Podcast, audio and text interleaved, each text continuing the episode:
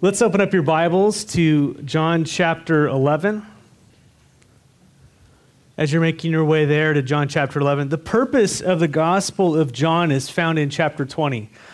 Pretty fascinating verse here. John chapter 20, verses 30 through 31. He says, Now Jesus made many other signs in the presence of his disciples, which were not written in this book, but these are written so that you may believe that Jesus is the Christ the Son of God, and that by believing you may have life in his name.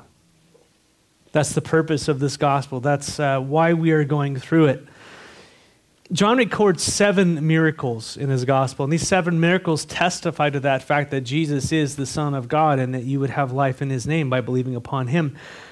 Uh, the first of these seven miracles is in John chapter 2. If you remember that, Jesus turned water into wine. And then in chapter 4, the healing of the official's son. Chapter 5, uh, we read the account of the healing of the person who was disabled at the pool of Bethesda. Bethesda. And then chapter 6, Jesus performs the miracle, the feeding of the 5,000. Uh, chapter 6, also, Jesus walks on water. Uh, then in chapter 9, John records the sixth miracle of a healing of a man born blind. And so we are now on the seventh uh, here in chapter 10 the resurrection of Lazarus from the dead. As John stated in chapter 20, the purpose of all this is so that you may believe that Jesus is the Christ, the Son of God, and that by believing him, you may have eternal life in his name. And this is what Jesus brings to those who believe upon him eternal life. And so, as we look here, starting in verse 1, Let's check it out. It says, we'll read the first four verses. It says, Now a certain man was ill, Lazarus of Bethany, the village of Mary and her sister Martha. It was Mary who was anointed, who anointed the Lord with oil and wiped his feet with her hair, whose brother Lazarus was ill. And so the sisters sent him, saying, Lord, he whom you love is ill. But when Jesus heard it, he said, this illness does not lead to death. It is for the glory of God, so the Son of God may be glorified through it. Boy, is that like cram packed of questions and thoughts for me at least.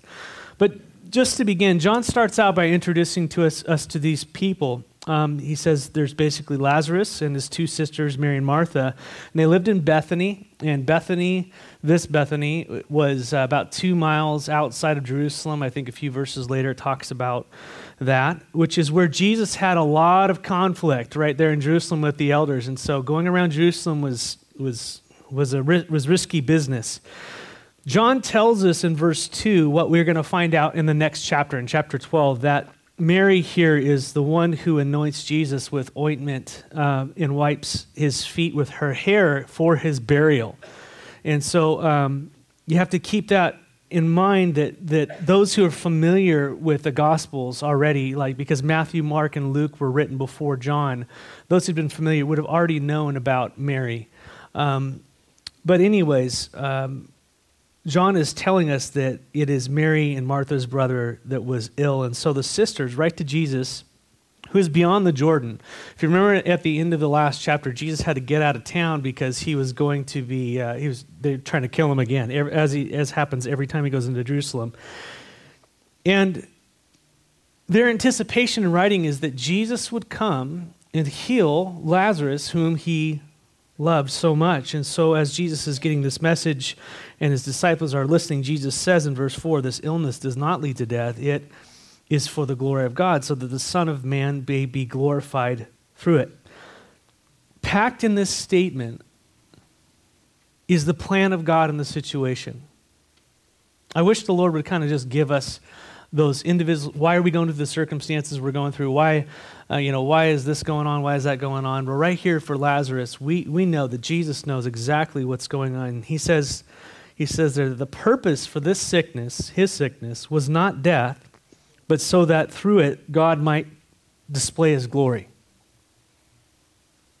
And we're going to see how this can be. We'll unpack that in just a second. But verse 5, it says, Now Jesus loved Martha and her sister and Lazarus. And so when he heard that Lazarus was ill, he stayed two days longer in the place where he was. Anybody else tracking with me on that? Seems like a contradiction, doesn't it? Right? If you love someone and they're hurting, what do you and they're and they're asking for you, what do you do? You drop everything and you go to them. And that's not what happens. Instead, he decides to stay 2 days longer. 2 days longer. This is very important for us to know about the Lord. His love for Lazarus in, in, in Mark, excuse me, I keep going to my New King James Version. Lazarus, if I say Lazarus, that's the same person. Um, Lazarus and Mary and Martha, man, his love for them was sure as sure can be. John repeats it twice. John was an eyewitness to it. He knew it, they knew it. That love is secure. And I think this brings up a few great questions, at least for me. Can the Lord still love someone and yet allow them to suffer? I really appreciate the questions you've been sending in, by the way. We're in the process of answering them. If you ever have questions like this, these are the I'm going to email myself basically, ask at ccfww.org, just a little plug there. This is a question I have. Can the Lord still love someone and yet allow them to suffer? Or better yet, kind of flip it around, can we trust that the Lord still loves us when he doesn't answer? Those are the questions I had when I was looking at this. But to help us answer this, we have to have God's perspective on this. It's really important. We have to know the nature of God. We have to know what Jesus is all about. What is his primary function and purpose? What is he doing? Jesus is consumed with the glory of his Father. He's consumed with the glory of God. That's what is motivating, that's what's moving him. That is why what, everything that he's doing, he's doing in unison with the Lord, with the Father. Jesus was seeking above all else the glory of the Father in all circumstances. And in order for the glory of God to be displayed, Jesus, although he loved them, he delayed. See, there was a bigger purpose at hand. There's a big, bigger reason when God delayed in this circumstance. That helps me. That because God doesn't answer Matt when Matt says, Hey, what are you, why aren't you doing this right now? does not mean that God does not love Matt. It means that God's got a plan to glorify himself. And I will become pretty miserable if my expectations of the Lord are such to where if he doesn't answer me, then he doesn't love me. That's not true. He totally, absolutely does love you in the Lord. But look at this. He delayed on purpose. Notice those two statements aren't a contradiction. It might be very well tied up that in order to display his love for them, that he delayed so that they would see the glory of God. In other words, it was more loving for them to go through the suffering so they could see what God was going to do on his behalf than if he had shown up. And you'll see that kind of a sub theme through here, but I'm not going to hit on that too much. But this must have been difficult for them, don't you think? Knowing that the Lord loved them, knowing that the message was sent, and yet Jesus delays on purpose as Lazarus suffers. Mary and Martha were waiting for the Lord in very difficult circumstances, and the Lord chose to delay because God had a plan to glorify his Son through this. And that is what it is all about the glory of God. Jesus cried out even when he was facing terrible circumstances Not my will, but thy will be done. Right?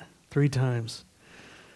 And so Jesus waits two days on the other side of the Jordan River quite a ways away there. Verse 7 Then after this, he said to his disciples, Let us go again to Judea. And the disciples said to him, Rabbi, the Jews were just now seeking to stone you, and you are going there again? Again, Bethany's right next to Jerusalem. The disciples were with Jesus every single time he was in Jerusalem. And guess what happened every single time? There was some kind of ruckus. Something was going on. They wanted to kill him. He had to escape through their midst. It's just over and over. And so they were saying, We just escaped with our lives at Hanukkah, and you want us to go back, you know? Pretty harrowing Hanukkah experience. And Jesus answered in verse 9 Are there not 12 hours in a day? If anyone walks in the day, he does not stumble because he sees the light of the world. But if anyone walks in the night, he stumbles because the light is not in him. The Jews divided their days into 12 hours. Uh, give, you know, they're just saying, hey, 12 hours for the day, 12 hours for the night. We understand that things vary d- depending on season, but that's how they divided it up. And Jesus uses this picture of day to describe what it was like for him being in the world and the disciples being with him. It illuminates. Any of you, uh, you know, try to walk around at night, especially if you get older. I was talking about this with the guys yesterday. You know, you just can't quite see as well, and you're pretty unsure of things, and it's like you need a lot of light in order not to stumble around. Um, speaking from experience there, but uh, if, and that's what Jesus is saying. Listen, I'm the light of the world. I'm with you. You're going to be okay. You're not going to stumble. Come with me. But there will be a time of darkness where you will be persecuted. All these things will happen. Um, and so Jesus is saying, you've, you've, I've got you. You're going to be okay. Let's, let's go to Judea. Verse 11 After saying these things, he said to them, Our friend Lazarus has fallen asleep, but I go to awaken him. The disciples said to him, Lord, if he has fallen asleep, he will recover. And now Jesus has spoken of death. That's what he was doing. Jesus had spoken of his death.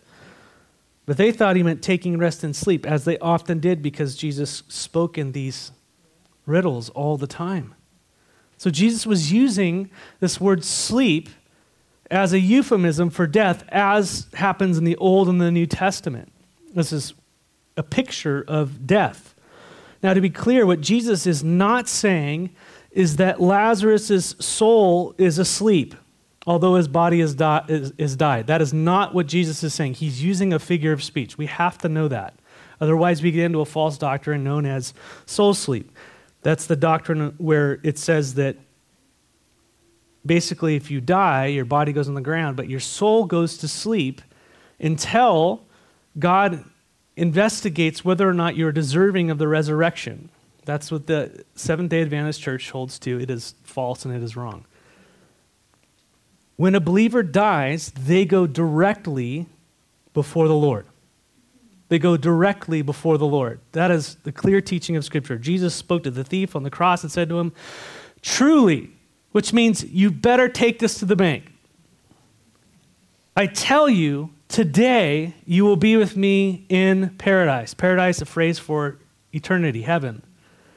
That's Luke 24, uh, 23, 43. He said, Truly, truly, today you will be with me in paradise. Not you will sleep, and I will investigate whether or not you are worthy of the resurrection. We'll talk about at a later time. That's not what he said. He said, Today you'll be with me. The doctrine of soul sleep is not right. And Paul says in 2 Corinthians 5 8 that we would rather be away from the body and be home with the Lord. In which to be absent from the body is to be present with the Lord. It is appointed man wants to die and then the judgment. And just over and over and over, we have these examples. In other words, falling asleep is a figure of speech. But, and I only say that because there's the influence of that doctrine in our, in our community. The disciples weren't even thinking soul sleep, they were thinking regular sleep. That's how theological they were. Um, the disciples thought that Lazarus was getting some rest and would recover, right? So that's, that's their issue. Let's, let's move it back to reality here. So Jesus had to clarify that Lazarus has not physically fallen asleep. He wasn't taking a nap and recovering. Verse 14, Jesus told them plainly, Lazarus has died. And for your sake, I am glad that I was not there, so that you may what? Believe. But let us go to him really quickly. How many of you picked up on verse 4 and verse 14 contradicting one another? Verse 4 says that, hey, this is not going to lead to death. And verse 14 says what? Hey, Lazarus died. What's going on there, Jesus? Remember that. This illness does not lead to death, and you can see, as you can probably pick up, Jesus didn't mean that Lazarus would not physically die. Jesus meant that this, this illness was not the final destination. That's not where it's leading to. It's not leading to death. Death isn't the final illness, Ill, uh, destination. The illness would lead to God's glory being revealed in the Son. That's what Jesus was saying. And Jesus knew this all along. Look at what he said. Jesus knew that Lazarus would die. Jesus knew that he died when no one told him. He said, Lazarus is dead. I mean, it's not like he got a, got a text, you know? He knew these things. He knew it and he saw it. And he also knew that he was going to wake him in verse 11, right? He says, We're gonna, I'm going to go to wake him now. He knew the plan. He knew the plan all along. And so Jesus says, Let's go to him. And you have to love Thomas in verse 16. So Thomas, called the twin, said to his fellow disciples, Let us also go that we may die with him. We're going to Jerusalem. This is probably not going to be good. These guys were fully expecting to get hammered, right? To possibly die. Great intentions, but what we find out in a very short time, as we move into the next chapter, we're right on Passover, the week of Passover, which is the week of Jesus' death. The rest of John deals with the last week of Jesus' life. What happens to the disciples with all those great intentions? They scatter.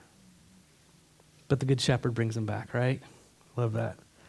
And so, verse 17 now, when Jesus came, he found that Lazarus had already been in the tomb for four days. Bethany was near Jerusalem, about two miles off, and many of the Jews had come to Martha and Mary to console them concerning their brother. So these mourners had come up from Jerusalem. So when Martha heard that Jesus was coming, she went and met him, but Mary remained seated in the house. That's a whole other message. Mar- Martha said to Jesus, Lord, if you have had if, if you had me had been here, my brother would not have died. And so there's these Jewish mourners who'd come to console them. We're going to learn a little bit about them. But Jesus is still outside the city. Then Martha comes. And you can see there in verse 21, can't you? Just, just her heartbreak. She's just brokenhearted over her brother. And you know, her hope was in writing that letter that Jesus would intercede, that Jesus would do something about it, that Jesus would come, that he would heal. You know, if he, he loved you, you know, and you can just see she's not rebuking him. She just was, she's just brokenhearted over the situation. Don't you see that there? Man, if you'd been here, you could have done something about this. My brother wouldn't have died. But look at that. Even in the midst of her pain, in the midst of totally being brokenhearted, that God didn't answer in the way that she thought what happened in verse 22. But even now, I know that whatever you ask from God, God will give you. Even after the death of her brother, even when God didn't answer in the way, she still believed. She still believed. She knew that God, that He was still the Messiah. Now, I don't think she's going, she's expecting Him to raise Him from the dead. As we go move forward in this, you're going to see that that's not what she's thinking. Like, I, I know that you can still get this guy out. That's not what's going on. I think she's totally oblivious to that. But I do think she's expressing her faith in the Lord still. And I think many of you have experienced that in your lives. You know, you've prayed for someone and they passed away. You wanted something to happen and, and God did not intervene. God didn't change the circumstances. And yet you sit there like Martha and you say, you know what, Lord? I still trust you. I still know you've got everything in your hands. Here I am. I think it's the same here for Martha. Verse 23. And Jesus said to her, Your brother will rise again. I think it's kind of what we say when we, someone's lost. You know, hey, it's going to be awesome on that day. But that's not what Jesus meant. And Martha said to him, I know that he will rise again in the resurrection on the last day. But Jesus said to her, I am the resurrection and the life. Whoever believes in me, though he die, yet shall he live, and everyone who lives and believes in me shall never die. Do you believe this? Martha believed that God would raise the dead at the resurrection. She, she knew the teachings of the rabbis. She knew the right theology. She knew there would be a day when God would raise the righteous. She knew that. She's like, Yeah, I know. I know that that day is out there and that's going to happen. I'll see him again. It's going to be good. And here, what happens? Jesus declares what? I am the resurrection and the life. Jesus clarifies what that means in the following verses. And he says, Whoever believes in me, though he die, yet shall he live. Jesus says that he has the power to resurrect, to give life to the one who believes in him. And then not only physical life, but look, verse 26 and everyone who lives and believes in me shall never die. So there's a different type of life that Jesus is talking about. You know, we walk around thinking that um, life is breathing in and out, and then you die, and then the world has tons of philosophies about what happens, right? And Jesus says, I've come to give you real life, eternal life. And when you have my eternal life, when I give it to you, I have the power to give you life right now. It will never end in Christ. That what an incredible. In other words, it it overpowers death, everything. Does it mean you won't die? No, he just said, even though you die, you will live. But the, the, the true life he's talking about is spiritual life. I will give you my life. I am the one who gives life to the dead. The spiritually dead is what he's getting at. And Jesus asked Mary, Do you believe this? And this is the question for us today. Hearing these words Do you believe Jesus? About you. That by believing upon him, his death and resurrection, that he gives you his eternal life, that he will give you eternal life. And though, though you may keel out, that you may get some disease, you may deteriorate, you may go the way of Lazarus, like we all do. There's like a pretty good percentage that's going to happen. That what? You will rise again. Why? Because He is the resurrection and the life. He is the one who holds life in his hand. He has the authority from the Father to give eternal life. And as Jesus said, I give them eternal life, and no one takes him out of my hands. Do you believe, Martha? Sorry, I got that bad backwards with Mary. Do you believe? Verse 27, what does she say? She said to him, Yes, Lord. I believe that you are the Christ, the Son of God, who is coming into the world. I believe you are all of that. And when she had said this, she went and called her sister Mary, saying in private, The Lord, I'm sorry, the teacher is here and he's calling for you. And when she heard it, she rose quickly and went to him.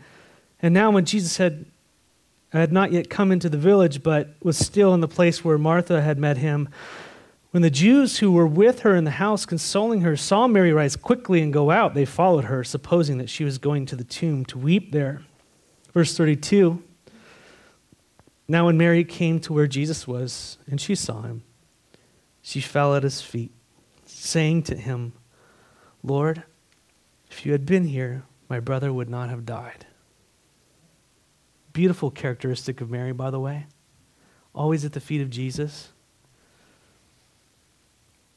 And here she is in her grief at the feet of Jesus, crying out to him the same heart cry that her sister had Lord, if you'd been here, you know, he wouldn't have, he wouldn't have died. Verse 33 When Jesus saw her weeping, and the Jews who had come with her also weeping, he was deeply moved in his spirit and greatly troubled.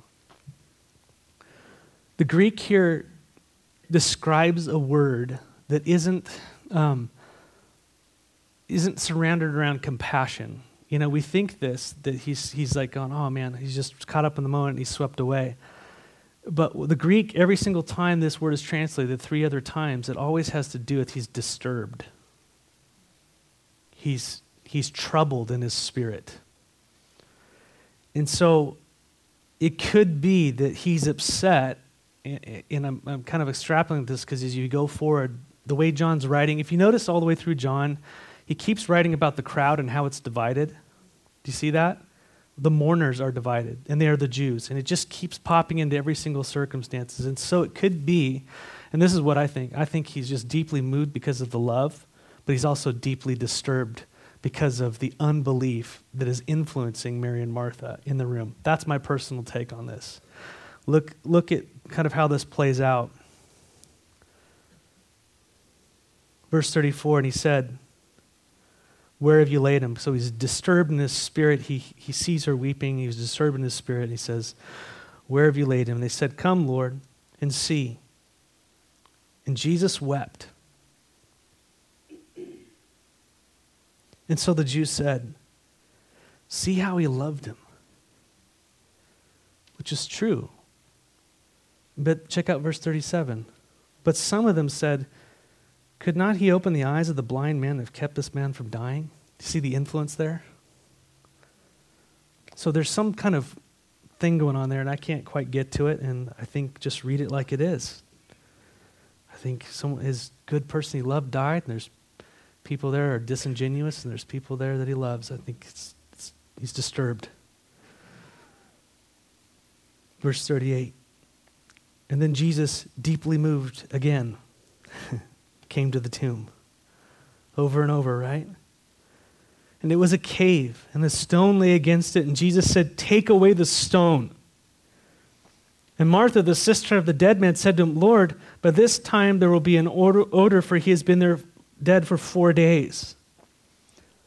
I don't think they have a clue what Jesus is about to do. I think they're going, he wants to visit him one last time and say goodbye.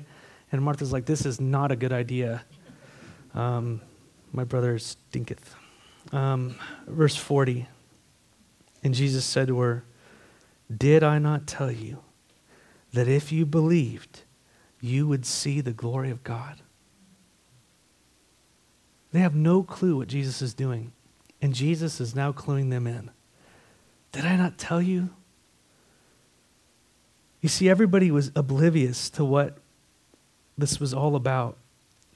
Why is he waiting? Why is he delaying? Why didn't he do it? Why, what's wrong with the timing? And I feel like that's where we all are. The Lord has a plan and he's revealing it, and we're all wondering questions and all these, these things, you know, between the now and the then.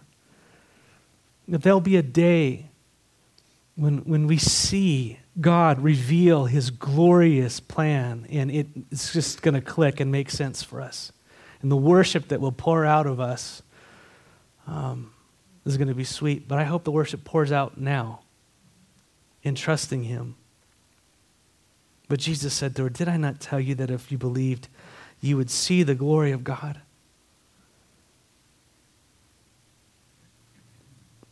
Jesus said to Martha, Whoever believes in me, though he die, yet he shall he live, and everyone who lives in me shall never die. Martha believed in the resurrection, but she didn't have a really great understanding of it. I think she believed, yeah, it's a date in the future, this thing's going to happen. And then Jesus says, I am the resurrection. Do you believe me? And she goes, Yes, I believe you. And now he's going to show her that he is the resurrection. He's going to show her that he does have the power over, de- over death. He is the resurrection. And here in verse 41, so they took away the stone, and Jesus lifted up his eyes and said, Father, I thank you that you have heard me. I knew that you always hear me, but I said this on account of the people standing around, that they might believe you sent me. Jesus makes it clear that everything that is happening is according to the Father's will we're in unison, but it's not for his benefit that he's talking out loud. It's for everybody else so they know what is about to happen is totally going to be an act of God to glorify his son. Verse 43 when he had said these things, he cried out with a loud voice, Lazarus, come out. What would that have been like? Can you imagine that? I mean, we're all hanging around a, a, a grave thing right now, right? And there's a big old rock, and Jesus, this guy comes up and says, Hey, roll that away. And you're like, oh, it's going to stink. And Jesus says, I told you, if you'd believe in me, you're going to see the glory of God. Roll away the stone. I think everybody's just tripping out, going, What is going to go on here? And then he opened it, and he screams in a loud voice, Lazarus, come out. I mean, what do you do? And the man who had died came out. And his hands and feet were bound with linen strips, and his face was wrapped in a cloth. And Jesus said to them, Unbind him and let him go. This is what Jesus does.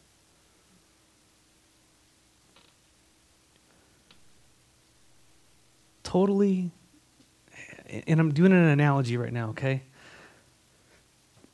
We're totally dead in sin in our tombs, according to God, when He looks at us.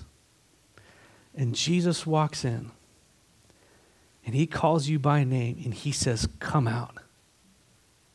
And what happens? You come out. He gives us life. I don't understand how it all works, but this is a beautiful picture. And then the grave clothes have to get taken off. you know what I mean? Jesus Christ is the resurrection and the life. John said that these signs were recorded so that you might believe. Church, this is an actual thing that happened in history. This is real. And the world is working overtime to tell you that it's all false, and it's not. It's undeniable. John, later in chapter 21, not just chapter, but 21, he says, Listen, I can't write all the things that have happened. I suppose there, weren't, there wouldn't be enough books in all the world to write all the things I wanted to write to you about. But I just wrote about these seven, and I spent the last half talking to you about the last week of his life so that you would know, so that you would believe. And the Holy Spirit is here is convincing us that we're dead men walking. And he gives us, he shines his light into the darkness, and he calls us out to him. And we find out that Jesus died for our sin, our rebellion against God. He paid the price, all of it, on the cross, satisfying the wrath of God. And through faith in him, we go free, we're justified. And then he resurrects us, gives us new life in him. And now we begin to walk just like Jesus walked. And that life does not stop, it goes on into eternity. The body fails, the outward man is perishing, but the inward man is renewed day by day. And one day, at the resurrection, Jesus will give us a body fitting with our spirit, one that doesn't drag us around like we're dragging around death, but one that fits the new spirit. Praise the Lord for the hope. And again, where does all this come from? It's Him. Jesus is the resurrection. Unbind Him and let Him go. Do you believe? You know? This is the gospel we preach. This is the good news we preach to the world. We are not those who have not been in a grave. We don't pretend like we weren't in a grave. Amen? We just know the Savior who called us out, and we point people to Him. And I think we definitely have some grave clothes on us that we help each other wrap off, right? Unbind Him. The sanctification process, so to speak, as the Lord works through the body in His Word to make us more like Christ every day, grow us up. There's that great hope. Do you believe? But verse 45 many of the Jews, therefore, who had come with Mary and had seen what he did, they what? They believed in him. But some of them went to the Pharisees and told them what Jesus had done. Oh, man. So that's not good. But that's what we have here. We have the response to Jesus belief and unbelief.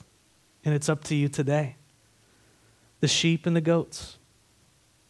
Those who believe and those who do not. Those who respond and are given eternal life and those who reject despite the evidence. Verse 47 So the chief priests and the Pharisees gathered around the council and said, What are we to do? Good question. Guy raises someone from the dead. What are we going to do? It's a good elder meeting topic. For this man performs many signs. If we let him go on like this, everyone will believe in him. And the Romans will come, and here's their motive, and will take away both our place, our standing, and our nation. What are they concerned with? You figure the correct response would be Yeah, I've been reading my Bible, and everything this guy does matches up with the Messiah, so let's just worship him. Right? But no, their concern was their power would be taken away. Their concern was that people would be turning to believe in them in, in Jesus instead of them.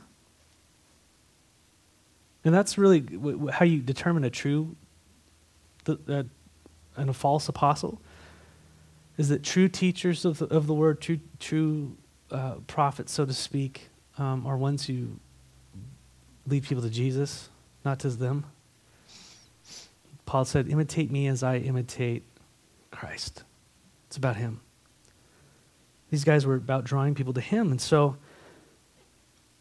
their concern was about their power. It was concern about the Romans coming and getting upset and taking away the little authority they did have by force. Verse 40. But one of them, Caiaphas, who was high priest that year, said to them, You, you know nothing at all. This is a great way to make friends in a big meeting. But he was the high priest. You know nothing at all, nor do you understand that it is better for you that one man should die for these people, not that the whole nation should perish. It's better that one man die for these people than the whole nation perish, is what he was saying. And here's the interesting thing we get a little narrative here, verse 51. He did not say this of his own accord, but being high priest that year, he prophesied that Jesus would die for the nation. And not only the nation, but also to gather into one the children of God who are scattered abroad. So from that day on, they made plans to put him to death. Man, this is very fascinating. You see, man's plans cannot thwart God's plan. This guy's like, we are going to take out Jesus. And God said, that's the means in which I will redeem this people. In his thinking, in Caiaphas' thinking, he was justif- justifying trying to kill Jesus before things got out of control because if people believed that he was the Messiah, if Jesus was the Messiah, they would expect the Messiah to set up the kingdom. That's what the Jews were thinking. That's what the disciples thought. They're going to come into Jerusalem, they're going to set it up, and this thing is going to get out of control because the Romans are not going to have it. They're going to crush whoever tries to set up a rebellion. It was just within the Jews. We're waiting for a Messiah. The Messiah is going to overthrow whoever's around. We're going to have a new kingdom. Romans aren't going to have it. And Caiaphas knew that, that would, the Romans would come in and do that to both the Jews who lived there and any Jew over the planet. They would just go crush them. That's how they ruled.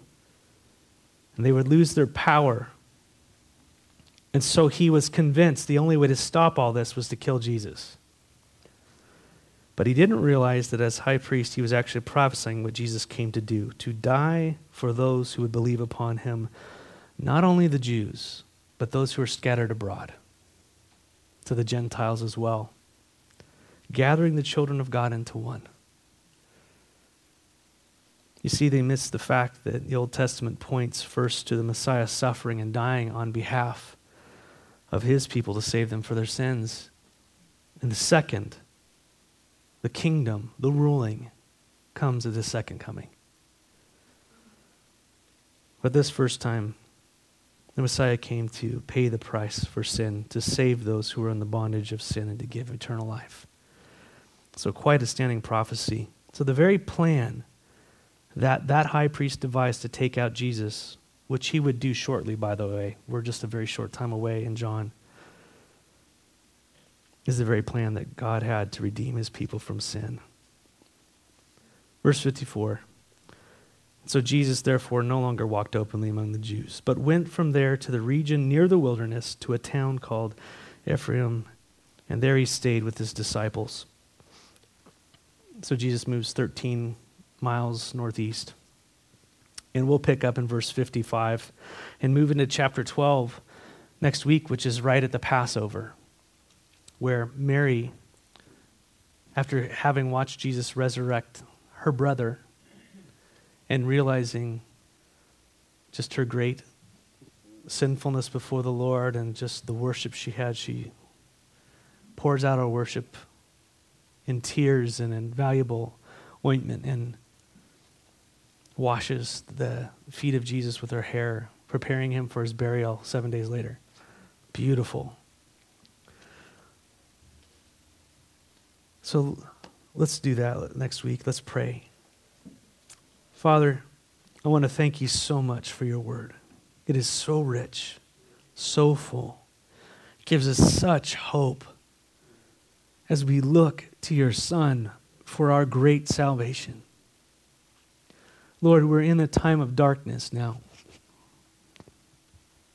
And I think of Luke 18, where this widow is being treated horribly, and there's this judge who will not answer, and yet she keeps pestering him, and he finally answers. And at the end, Jesus is painting the picture of the person who persists in prayer and trusts until the end. Father, your son said, When I return, will I find such faith on the, in the earth? Lord, may we be those who persevere, who continue to seek, even though you might not answer right away. And you are not an unjust judge. You are loving and kind, and you love us with a love that was demonstrated in sending your only Son to redeem us. And if you did that, what about the grace to come? So amazing. Thank you so much. So we marvel at the cross. We marvel at the empty tomb. We marvel at the work you've done. Thank you for calling us out of the grave and into eternal life by faith in Jesus Christ alone. And I pray anyone hearing the voice of the Lord this morning through his word that you would respond to the Lord by coming out of your grave, by responding and saying, Yes, I'm dead. Make me alive. I believe you are the Son of God. So, Lord, do your work this morning.